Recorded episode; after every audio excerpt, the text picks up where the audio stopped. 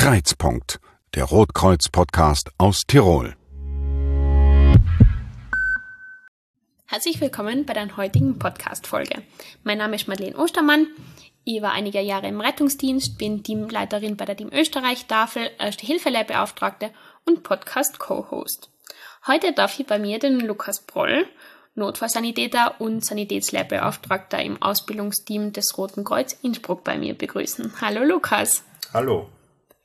Danke Lukas, dass du dir heute Zeit genommen hast, um mit mir über das Thema, das euch, nehme ich an, im Moment sehr beschäftigt, und zwar den Weltreanimationstag zu unterhalten. Ihr habt nämlich einen Weltrekordversuch vor. Genau, ja. Magst du uns da ein bisschen was darüber erzählen, was ihr da so vorhabt? Gern. Also an dem 16. Oktober, am Weltreanimationstag oder am European Restart a Heart Day, glaube ich, sagt man auch dazu, ähm, haben wir vor, in der Stadt, in Innsbruck, bei der Anna-Säule, beim Event, zusammen mit ein paar anderen Einsatzorganisationen, ähm, einen Weltrekordversuch zu starten. Gehen jetzt dabei um die meisten Reanimationstrainings über äh, 2000 Meter Seehöhe oder überall sonst, wo man Leben retten kann. Ähm, es steht da jedem frei mitzumachen. Man kann da sich anmelden, das Video drehen, dann hochladen und dann werden die ganzen Videos dort abgespielt zum Teil einfach die Leute ein bisschen sensibilisieren damit und einfach zusammen was machen, zusammen was tun und das Ganze vielleicht auch ein bisschen spielerisch oder so zu machen, dass es Spaß macht. Ja. Okay, das heißt, euer Motto ist da zusammen Leben retten. Genau, oder? zusammen Kann man das Leben so retten. zusammenfassen? Genau, zusammen Leben retten, wo es halt passt, wo es Spaß macht. Okay, ja, die Idee finde ich ja schon mal sehr gut. Ähm, du hast gesagt, über 2000 Metern. Das heißt, ihr nehmt das natürlich dann nicht äh, in der Stadt Innsbruck auf äh, 400, 400 500 Meter Seehöhe auf, sondern wahrscheinlich dann hoch in den Bergen, oder? Genau, also wo die ganzen Teilnehmer das jetzt machen, das weiß ich jetzt auch zum Teil gar nicht. Wir haben bis jetzt über 144 Teilnehmer, die angemeldet sind.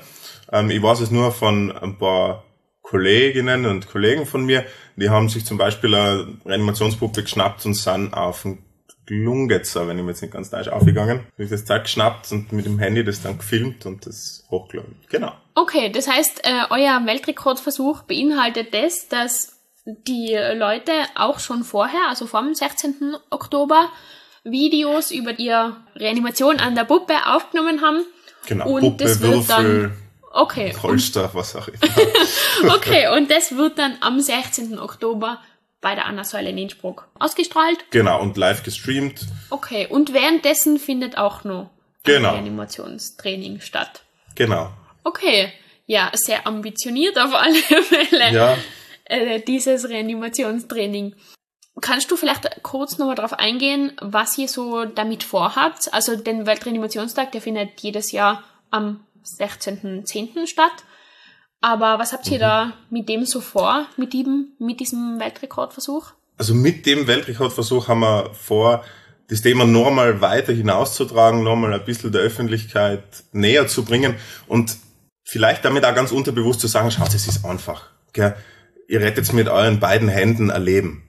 Am Berg, überall, wo es möglich ist. Natürlich gibt's nachher auch noch Defibrillatoren und so weiter und Erste-Hilfe-Kurse. Aber allein mit zwei Händen, mit denen man wirklich eine vernünftige Herzdruckmassage macht, kann man Leben retten. Und das, finde ich, muss man noch viel mehr nach außen tragen. Das muss man der Öffentlichkeit noch viel, viel mehr beibringen, weil zumindest das, meine Erfahrung ist immer die, wenn man mit Leuten redet, die da nicht sehr erfahren sind, die vielleicht auch noch keine Erste-Hilfe-Kurs oder sonst was haben, sagen, na, da mache ich ja was kaputt, da tue ich dem ja weh. Und das ist immer noch so in, die, in den Köpfen der Menschen drinnen, dass ich einfach glaube, dass man da noch ganz, ganz viel Arbeit leisten muss.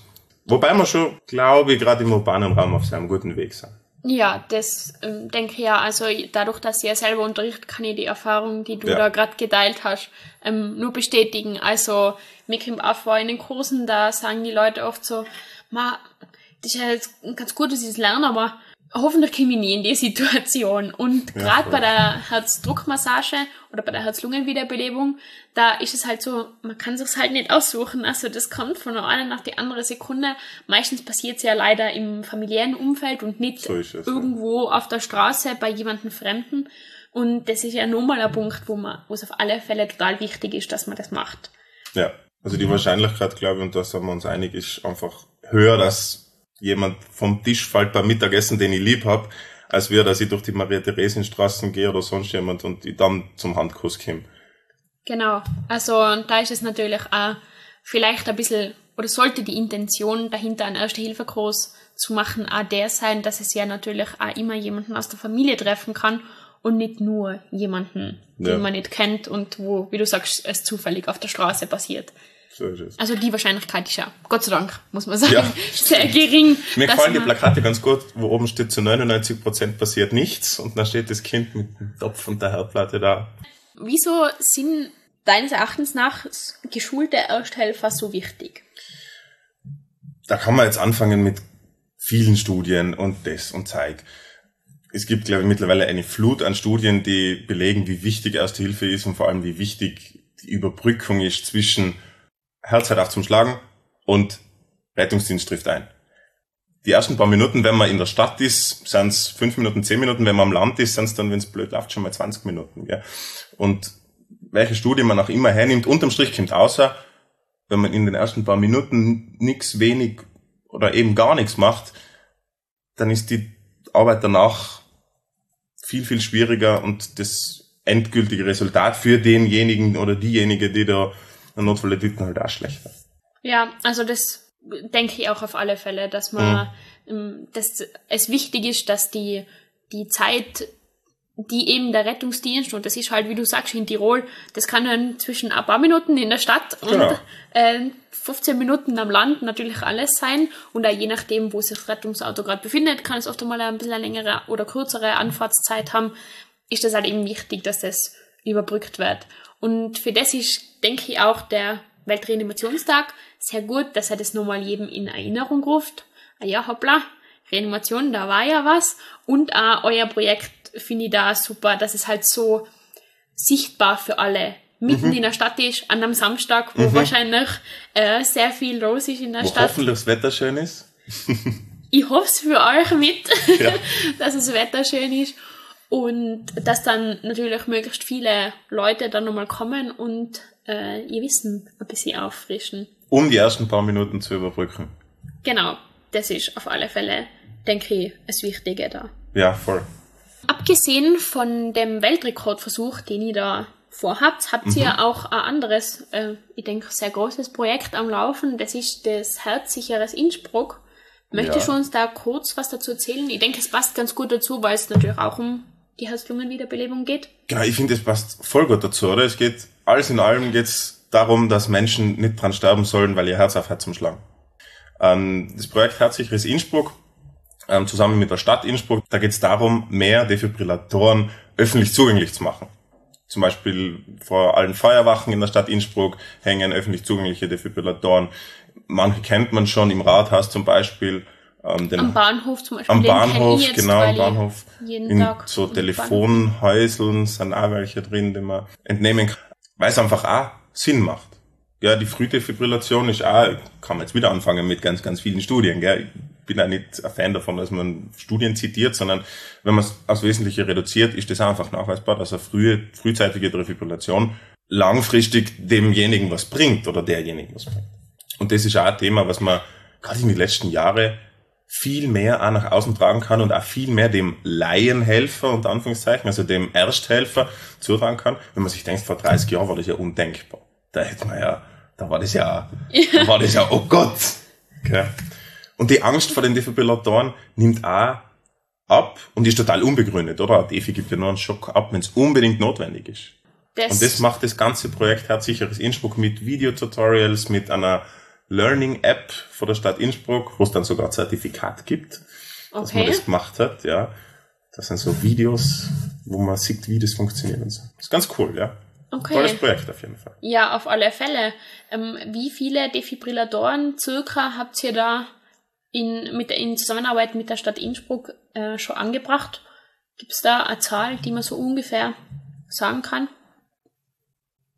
Also, da müsst ihr jetzt schwindeln, wenn ihr da ganz eine genaue Zahl sagen müsst, gell? Ähm, es sind einmal ganz sicher an jeder Feuerwache in Innsbruck einer, beziehungsweise wenn die Feuerwache so außerhalb vom Zentrum ist, ist ja irgendwo zentraler angebracht. Es sind einmal neun, dann in dem Rathaus zehn, also über den Daumen wären es bei die 20, 25 sein bis jetzt. Aber es sind noch viele Ausbauschritte, weitere Ausbauschritte geplant. Mhm. Natürlich wird das auch, soweit ich weiß, evaluiert, wo denn das Sinn machen könnte, weil das eben auch in Zusammenarbeit mit der Team Österreich Lebensretter App auch funktionieren soll. Okay. Oder dass dann jemand den Defi auch holen kann.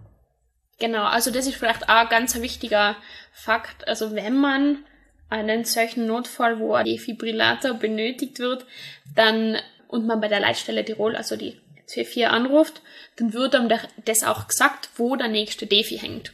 Und das ist, glaube ich, Sinn und Zweck dieses, dieser Defi-Verteilung in Zusammenarbeit genau. von Rotem Kreuz und Stadt Innsbruck, dass eben möglichst nah ein Defibrillator ist und man möglichst schnell auch als Ersthelfer Zugang zu so einem hat. Genau. Dass der eben auch durchgehend zugänglich ist. Es genau. gibt ja viel mehr Defibrillatoren, wie man glaubt, gell? In Hotels, in Kinos, was der Google Firmen. in Firmen. Viele haben die auch gar nicht angemeldet oder haben die, es gibt eine mhm. Karte, ähm, DeFi-Map oder DeFi-Netzwerk hast du, da kann man seinen Defibrillator einmelden. Das ist unglaublich, was es eigentlich Defibrillatoren gibt, die gar nicht unter Anführungszeichen angemeldet sind, von denen niemand was weiß. Genau, also Ganz im DeFi-Netzwerk Tirol stehen meines Wissens nach sogar manche mit Öffnungszeiten da. Mhm, stimmt, also die, ja, genau. Die Öffnungszeiten haben, beziehungsweise dort hängen, wo sie nicht öffentlich zu jeder Zeit ja. zugänglich sind, die haben wir Uhrzeit daneben, wo steht, wann sie zugänglich sind okay. und wann nicht. Also natürlich macht Sinn in zum Beispiel Banken, wo man mit der Bankomatkarte 24 Stunden zukommt. Ähm, gleich wie du sagst, vor jeder Feuerwehrwache, da weiß man auch, wo die ist. Also da muss ich nicht lange überlegen, das wo ist mal, das ja. jetzt, sondern Feuerwache in meiner Nähe, die weiß ich, die wo die ich. ist. Die kenne ich und da kann ich schnell hinsausen, weil ich weiß, ich bin da ganz in der Nähe oder eben in Banken oder am Bahnhof, an Flughäfen und so weiter. Also da finden sich logischerweise mhm. äh, auch in Einkaufszentren zum Beispiel Stimmt, ja. immer Defibrillatoren an öffentlicher Stelle. Wo sich halt auch viele Menschen sammeln. Ganz genau. Unterm Strich kann man, glaube ich, sagen, Systeme retten Leben, oder? Auf alle das Fälle. Ist, das ist einfach und so. natürlich auch das, dass es an die Öffentlichkeit getragen wird. Also ich kann einen Defibrillator öffentlich hinhängen, wenn keiner weiß, wie er damit umgehen wenn muss weiß, und wofür er da ist, dann ist es natürlich problematisch. Das heißt, ähm, um nochmal kurz auf das zurückzukommen, was jetzt am 16.10. in der Maria-Theresien-Straße stattfindet, man kann auch Defibrillatoren bei euch testen. Das heißt, auf jeden Fall. weil wir jetzt über das herzsichere Innsbruck geredet also, haben, testen klingt jetzt vielleicht falsch, keine echten, aber natürlich mit Schulungsgeräten. Mit Schulungsgeräten kann man es testen, genau. Genau. Also keine Sorge, es wird da niemand defibrilliert, der nicht defibrilliert werden muss. Es wird nur an Puppen geübt mit Übungsgeräten. Genau, so ist es. Sehr gut, auf alle Fälle. Also das Projekt klingt ja ähm, auch nach sehr viel Spaß, wenn man das so sagen darf. Natürlich soll die ist, die, ist die Reanimation an sich was Ernstes, aber ich glaube, es ist ganz gut, wenn man das so rüberbringt, hey, das ist einfach, das kann jeder. Ich zeige, oder wir zeigen auch, wie allein Defi ausschaut, ähm, wie der funktioniert und somit auch ein bisschen die Angst den Leuten zu nehmen, ja. was zu tun. Du hast voll recht, es ist ein ernstes Thema, ein wichtiges Thema. Aber es ist, glaube ich, einfach bekömmlicher, wenn man es mit ein bisschen Freude umbringt. Um eben auch die Leute die Angst zu nehmen. Weil wenn, wenn man da jetzt ganz ernst und strikt das Thema versucht zu vermitteln, dann macht man den Leuten wahrscheinlich noch mehr Angst, wie sie eh schon haben. Und das Ziel soll es sein, den Leuten die Angst zu nehmen, weil man genau. unterm Strich nichts falsch machen kann. Ganz genau dass man nichts falsch machen kann. Das predigen wir natürlich auch in unseren Erste-Hilfe-Kursen. Das heißt, wenn das am 16.10. nicht genug wäre und man sich dann doch denkt, hoppla, ein bisschen Auffrischung auch in anderen äh, Notfällen, die wird man nicht schaden, dann kann man natürlich gern einen Erste-Hilfe-Kurs beim Roten Kreuz besuchen. Auf www.erstehilfe.at kann man sich da für, sein, für einen Erste-Hilfe-Kurs in seiner Nähe anmelden. Gibt verschiedene Modelle und da kann man sein Wissen nochmal ein bisschen auffrischen genau. in der ersten Hilfe. Dann singen wir uns vielleicht. Auf alle Fälle, sehr gern. Die Bezirksstellen begrüßen sehr gern äh, neue Teilnehmer in Erste Hilfe Kursen. Und ich finde, das ist auch eine Sache, die ich jetzt als Trainer sagen kann. Es ist schön zu beobachten, wenn man einen Kurs gemacht hat, dann die Leute, die einmal Feedback geben und sagen, ma, aber Gott sei Dank haben wir das jetzt so gemacht und Gott sei Dank habe ich ein bisschen was fragen können, jetzt fühle ich mich schon ein bisschen sicherer. Also wenn ich jetzt, wenn es jetzt passieren würde, dann wüsste ich, was ich tun muss. Voll, also ja. das ist, finde ich, immer was total Schönes, mit dem man aus so einem Kurs rausgeht, dass man den Leuten die Angst nehmen hat können. Und es macht auch Spaß, finde ich. Also auch selber Leute zu trainieren, denen das zu sagen, wie basal und einfach das eigentlich ist. Und dann zu sehen, wie sie sich denken, ja, cool, das stimmt, das kann ich, das kriege ich hin. Genau. Das ist, das macht echt Spaß. Das stimmt. Alle mir Fälle. macht Spaß und ich hoffe, die Großteilnehmer macht es auch Spaß. ja, das gleiche hoffe ich natürlich Ja. bei mir, aber also Feedback Ja. äh, habe ich auf alle Fälle in die Richtung gekriegt und das ist für mich ein totales Anliegen, dass ich den Leuten da die Angst nehmen kann. Mhm. Also das ist unter anderem ein Grund, warum ich das überhaupt unterrichte, weil mir das enorm wichtig ist, dass man Leuten die Angst nimmt, weil das so enorm wichtig ist, Ja. Erste Hilfe zu leisten. Ja gut, wir gelangen langsam ans Ende von äh, unserem Gespräch. Gibt's was, Lukas, wo du sagst, das würdest du dir für die Zukunft noch wünschen? Also ich gehe davon aus, dass die Zukunft so ausschauen wird, aber wir wünschen uns natürlich trotzdem, dass Erste Hilfe noch viel, viel mehr praktiziert wird, dass die Hemmschwelle noch weiter sinkt, Erste Hilfe zu leisten und dass die Bereitschaft größer wird. Das wünsche ich mir. Das ist sehr schön. Danke, dass du das mit uns geteilt hast. Abschließend würde ich dir noch ganz gern die letzte Frage stellen, die allen unseren Podcast-Gästen blüht.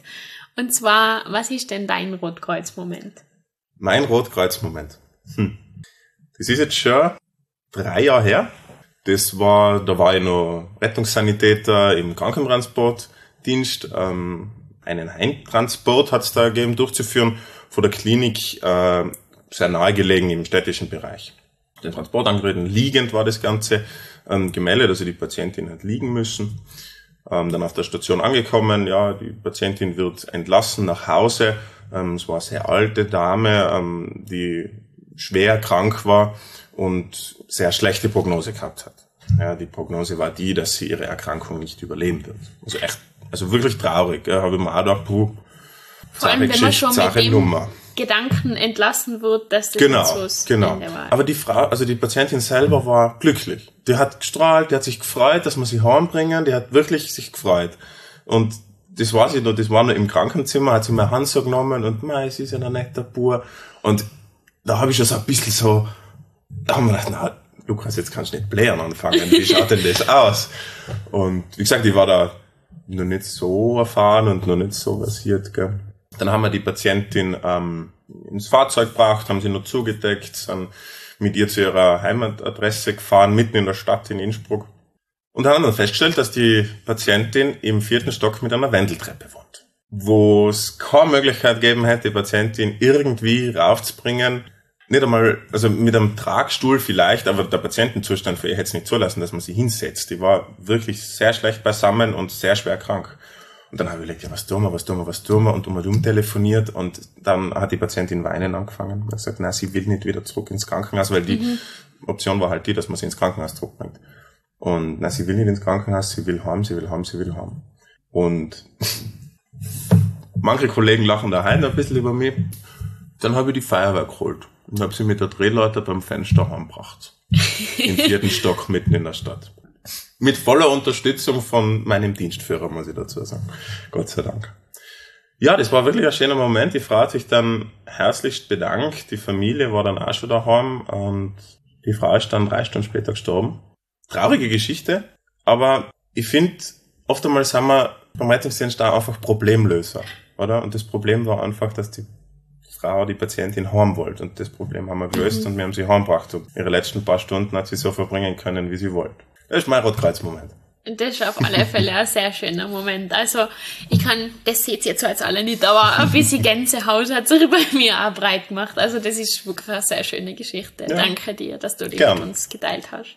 Ja, gut, dann wünsche ich unseren Zuhörern noch einen schönen Tag, Nachmittag, Abend, je nachdem, wann ihr den Podcast anhört. Ich bedanke mich nochmal ganz herzlich bei dir, Lukas, Sehr dass gern, sehr du dir gern. die Zeit genommen hast. Das war wirklich sehr interessant.